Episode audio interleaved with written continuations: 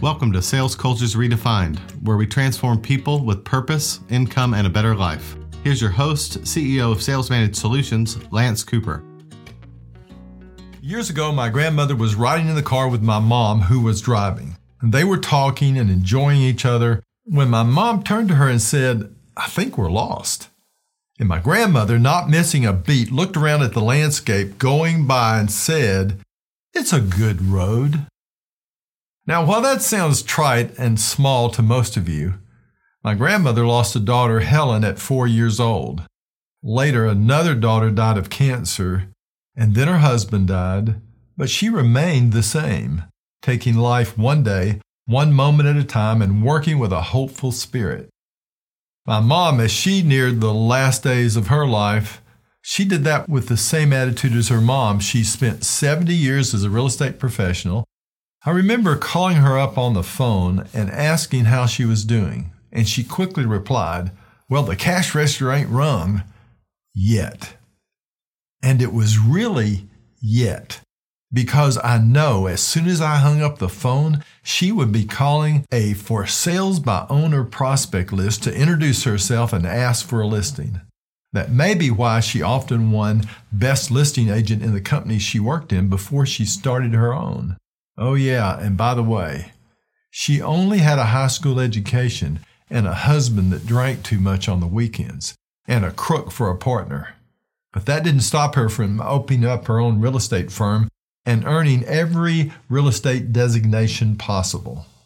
In 1913, a few years before my mother was born, Eleanor Porter wrote a novel and a children's classic entitled Pollyanna.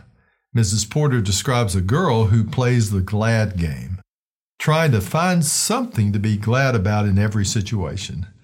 It was so popular, other authors wrote and published 11 more Pollyanna sequels known as Glad Books.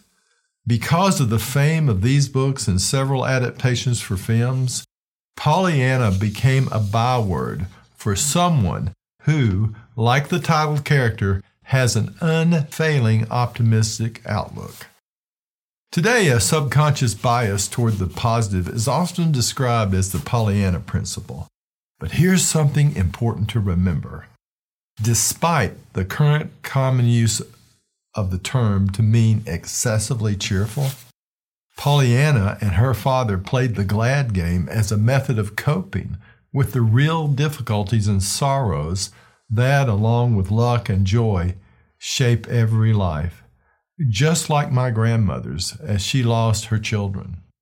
Even when General Eisenhower wrote to his troops on D Day, he was brutally honest with the facts. Yet what he said gave the men at Normandy what they needed to storm the beaches, dying amidst the machine gun fire of waiting Nazis, some surviving to establish a front that eventually freed France and Europe and led to an invasion that won World War II. Here's what Eisenhower said Soldiers, sailors, and airmen of the Allied Expeditionary Force you are about to embark upon the great crusade toward which we have striven these many months. The eyes of the world are upon you. The hope and prayers of liberty loving people everywhere march with you.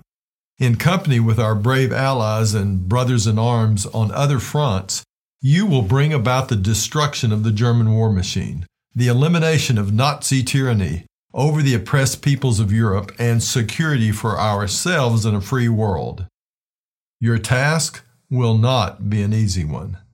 Your enemy is well trained, well equipped, and battle hardened. He will fight savagely. But this is the year 1944. Much has happened since the Nazi triumphs of 1940 to 41. The United Nations have inflicted upon the Germans great defeats in open battle, man to man. Our air offensive has seriously reduced their strength in the air and their capacity to wage war on the ground. Our home fronts have given us an overwhelming superiority in weapons and munitions of war and placed at our disposal great reserves of trained fighting men. The tide has turned. The free men of the world are marching together to victory. I have full confidence in your courage, devotion to duty, and skill in battle. We will accept nothing less than full victory. Good luck, and let us beseech the blessing of the Almighty God upon this great and noble undertaking. 150,000 men received this note prior to storming the beaches at Normandy. The optimism definition that we find from Oxford Languages hopefulness and confidence about the future or the successful outcome of something. It's not a glad feeling without the acknowledgement of the situation's brutal facts. It is confidence in a plan that may have been designed by other counselors and in the strengths people possess to execute a plan believed to lead to success around, through, and over the barriers faced. Sales is a profession of failure and unforeseen barriers in the pursuit of goals. Product and competitive change, new regulations, rejection, people saying no and then choosing another product or service over yours, customer objections, fears and concerns, and troubles and issues with what you sold them or are trying to sell them. And let's face it, not many people have good thoughts about salespeople. Already your team faces a resistant and suspicious buyer just because they face sales reps. Many who have been dishonest in the past in the various industries that they have met them. And then there are the personal failures and upbringing issues that leave optimism broken in people. It's an important subject. It's important at work, at home, and in the sales arena. Interestingly, one study shows that people with high optimism want low management support. They just want someone to point them, answer their questions, and to allow them to work out their way to goal without extra support. Others with a lower optimism and maybe a need to be recognized and helped to see more clearly need much support, encouragement, and direction, and a belief that they have what it takes or that they can get what it takes. Think of optimism as the glasses a person wears. Some are covered with the mud of unbelief. Can't do. It's too hard. No one wants to buy. The problems are bigger than me. The belief, I'm not able to figure it out. I'm not skilled enough to find a way through. This could have started early in life during a family divorce or later after experiencing several rejections or failures, and no one helps them process a way around these or into a new attitude that will help them stand and learn to persevere, continue to work hard, and figure a new way to gain a new skill, solve a problem, or recover from a setback or a momentary failure. Bad events in a person's life can turn into negative self talk. It's like pessimistic mud building up on the lenses of their glasses through which they see the world and themselves. How they see themselves becomes fixed and global and not true. I'm stupid. I'll never amount to anything. I'm a lousy salesperson. Life sucks. I'm not good under pressure. People do not enjoy me calling on them. No one respects me when I'm around. I don't have what it takes. I'll always have to struggle and live without. How they see themselves hurts their efforts and chances to handle the difficulties of sales and even their lives at home, and they cannot see a positive and changing way forward. Personality research in psychology has repeatedly shown how individual differences, such as the level of one's optimism and the way that people see their capabilities, their self efficacy, shape their individual response to challenging situations and negative outcomes. For example, Carver, Scheier, and Weintraub suggest that optimism has broad, pervasive, beneficial effects on the recovery and quality of life of patients with medical problems. In academic settings, students and individuals with either high dispositional optimism or strong self confidence tend to be more achievement and mastery oriented willing to learn from failure, and willing to persevere at a task longer in an effort to successfully reach their goal. Yes, obviously, it's important to recruit optimistic salespeople. But here's the good news just by being a different leader, research shows you can coach the optimism of your people up. and they will perform better for you than for previous coaches who did nothing to help the mental state of their people. Here are seven ways to coach optimism in those who depend on your leadership and influence. Number one, coaching interviews. Set aside an hour to an hour and a half once per month to interview and get to know your people, especially those new to the team. Create and ask open ended questions like What are the three most important things in your life in order of priority? What motivates you the most? What can I do for you? Do this to be the best coach for them, to get to know them as individuals and to get to know what they want. And in asking the questions to help them discover their own wants and desires and roadblocks to success and what they want from you to help them. Now, there can be a foundational interview at the point of employment, but there also can be a once a month just sit down to ask how they're doing. Number two, sales and income goals. Help each rep set sales and income goals that will help make their lives better. Remember to turn these into team goals and remember that 25% of top salespeople are motivated by competition and recognition, and the rest by specific incomes. Many salespeople today sell towards survival goals. Help them connect with the inspiration and motivating reason, the why behind achieving their goals. And by the way, also do this for yourself. Set goals that matter, that are emotional to you because their achievement will provide you and those you love a better life, and do this for your children and your grandchildren. Number three, team vision casting. Be clear with the team about where you want to take them and how they will get there and the rewards.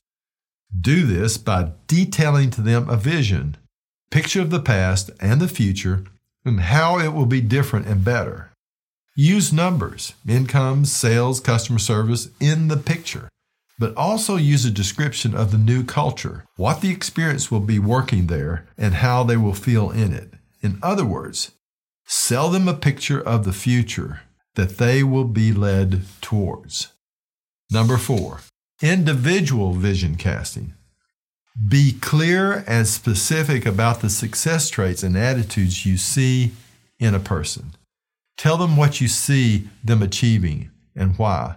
Tell them how these traits, the traits you see in them, will eventually result in sales and the level that they want. Number five, teaching process skills. Teach them how to achieve their goals by helping them learn and master a sales process that you know works. Teach them the process, the steps to success, and how to do them, and how they benefit them, how they benefit the customer, how to find prospects, set appointments, handle a face to face call or appointment with a prospect, what questions to ask, how to do proposals or presentations, how to handle the six to eight frequently asked fears and concerns or questions they will face, and how to ask people to make a decision. Do this and teach them that these things lead to results. Recognition and praise is number six. Give your people recognition for improvement. When they take just one step in the right direction, praise them for it and tell them why what they did was important. And if they keep doing it, will lead to results. Especially pay attention to character traits that led to success hard work, service, taking on responsibility, being on time, being honest, helping other reps, persevering in the face of difficulty. Help them build a picture of themselves performing as a top rep. And number seven, tracking. Finally, keep track of individual and team results and the critical activities like appointment levels and closing percentages leading to results. Make these visible. Eventually, teach your people to track and report on their own results, including the critical sales activity levels and closing percentages leading to results. Remember, there is a danger here most sales leaders and parents focus and pound on their reps or children for results and not on the character traits, effort, and skill within a process leading to goal achievement. This actually kills optimism and destroys confidence and belief in the abilities to succeed, but still show results or progress toward goal. Do this for them until you can train them to do it for themselves and to report on it themselves. Facts actually help optimism. At the end of the day, optimism is fueled by belief and hope and what a person believes about themselves and the world around them. Much of leadership is helping people sustain hope, teaching them to get better, to be better, to persevere through difficulty. There are not failures, only learning experiences and new moments to live the best life you can forge with hope, in spite of the difficulties, the pain, and the suffering. It's all a part of the grand adventure we are on. We can overcome.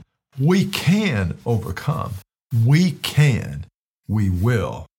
Now, coach optimism higher in your people by getting to know them as individuals, helping them set inspiring goals, casting vision into each person's heart and into the heart of the team, teaching the best steps, skills, and habits, and giving them recognition and praise and tracking progress.